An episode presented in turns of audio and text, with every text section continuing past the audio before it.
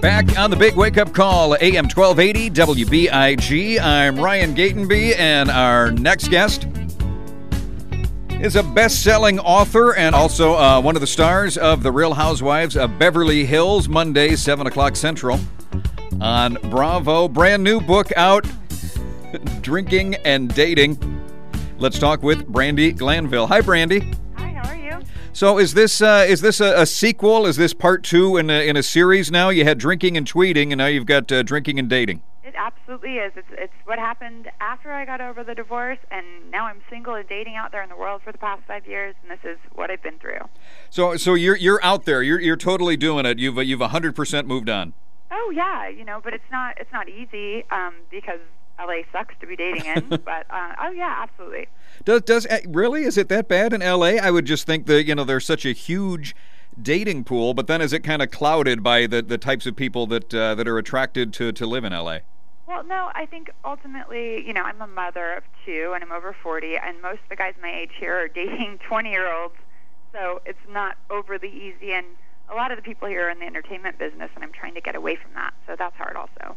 I, I would imagine just uh, yeah, working on the show and then uh, what what you're known for. It would be hard to to try to meet people outside the industry. But then, wouldn't you also be a little bit uh, you know wondering if someone outside the industry was was approaching you, kind of if they had a different uh, agenda or a different motive?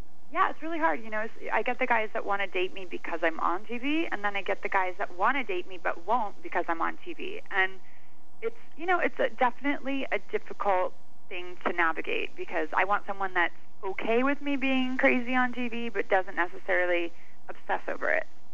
Now, when you're talking, uh, you talked previously about uh, you know the drinking and, and tweetings and, and using some of the uh, the social media and the technology. Have you tried any of those uh, those hookup apps that people are using? No, but I'm kind of developing a breakup app because. Oh. Yeah, because I feel like there's all these hookup apps, but there's not one for breaking up, and breaking up is so hard to do. Um, so I, I joke in my book about developing it, and then someone read the book and they've they've come to me about developing it. I'm like, let's do it.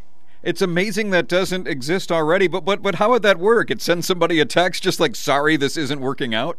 You know, kind of. We're we're working on how it goes, but I, I think that. Um, you know, you record the voice. It's not you, it's me. There's all these different ways we can yeah. put it, and uh, you know, we definitely need it. There's enough hookup apps out there for sure. Yeah, I had never even. Uh, I mean, and I've been married for, uh, for for a long time now, but I had never heard of these hookup apps until I heard apparently that was the thing to do in the uh, the Olympic Village.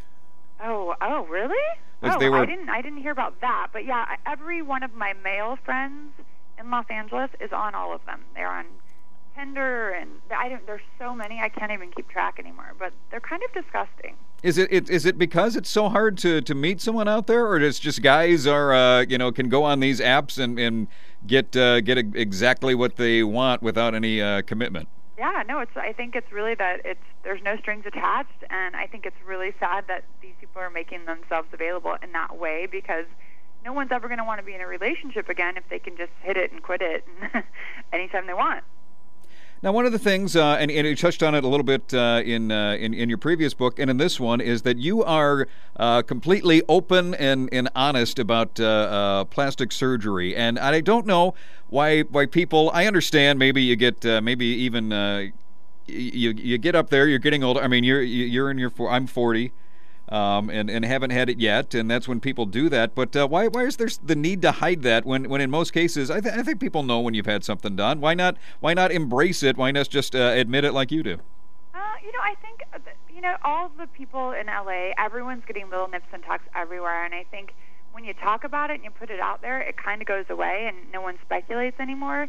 And I just really don't care. But I think a lot of women or trying to be something that they're not. And like I'm very open with saying I'm 41. I don't like it. I say it's a new F word, but it is what it is. And a lot of the women on our show are have been like 40 for five years now. So, um, you know, I don't, I don't really know. I can't speak. Everyone has a different personality. Um, I don't think men should get past plastic surgery. To be honest, I understand like a hair transplant or whatever if you really need one. But there's men in LA look super creepy because they're like they're they're so waxy looking.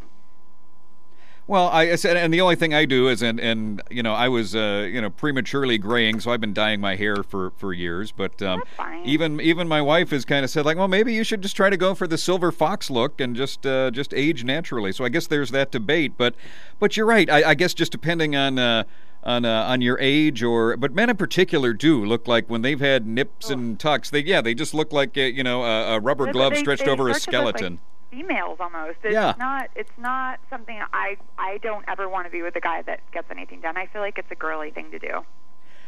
But uh, and is that because well you talked about how how men uh, you know men in their in their 40s want to date women in their 20s so you've got uh, women in their 40s trying to look like girls in their 20s but then you have the men in the 40s trying to pretend they're younger too it's like people we, we need to enter a, an era of age acceptance I think yeah you know I think I think we're getting better with it because you know, I ever like Sandra Bullock's 50. She looks amazing. She doesn't look like she's had any work done, and I think she's proud to say she's 50. And I, you know, I think we're finally getting to a point where we're all acceptant of everyone's ages. But we are looking better longer too because we're taking better care of ourselves. We're taking supplements. We're working out. We're, we're. I don't know. I think you know. Obviously, we're a very visual society. Sorry, my dogs are barking. Aw.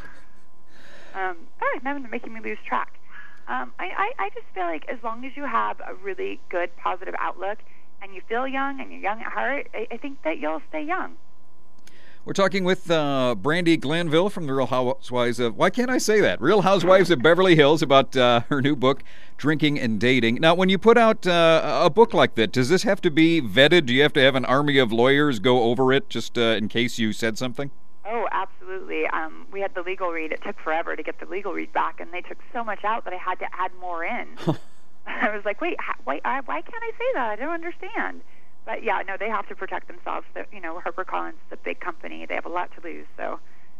And I'm always wondering about that too, because there are, and you know, and and you wrote this book. Um, there's so many books out there that basically people are, are compiling their, their their blogs and their tweets and just taking that verbatim and putting that into a book. And I've always wondered where does it, uh, you know, draw the line from uh, content to just uh, a compilation.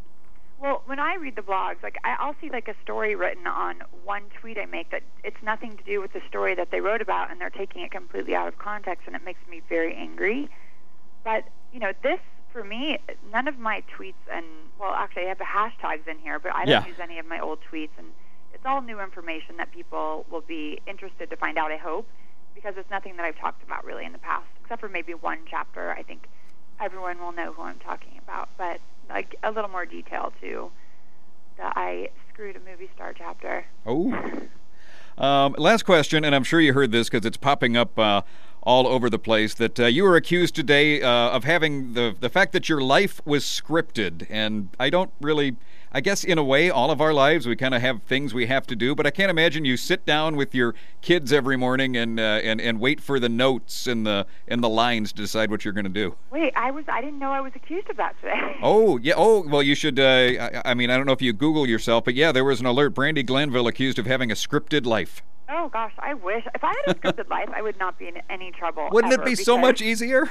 I huh? That would be so much easier for everybody. I mean, it would be awesome because I could just make myself perfect across the board and I would never be in any trouble. No, there's nothing scripted, unfortunately, about my life. I work really hard. My kids are amazing. I say stupid things all the time that I shouldn't say. But no, there's nothing scripted. Our show's not scripted. I don't. I don't know. I've not. I've not heard that before. But eh, I don't. You know, the good thing about me is I don't really care. And, uh, and, and I think you guys will get a sense of that uh, in the book "Drinking and Dating," and that is uh, out now by uh, Brandi Glanville. Thanks so much for being on the show, Brandi, and uh, we'll check out uh, Real Housewives Monday nights at seven on Bravo. Thanks so much. Great. Thanks.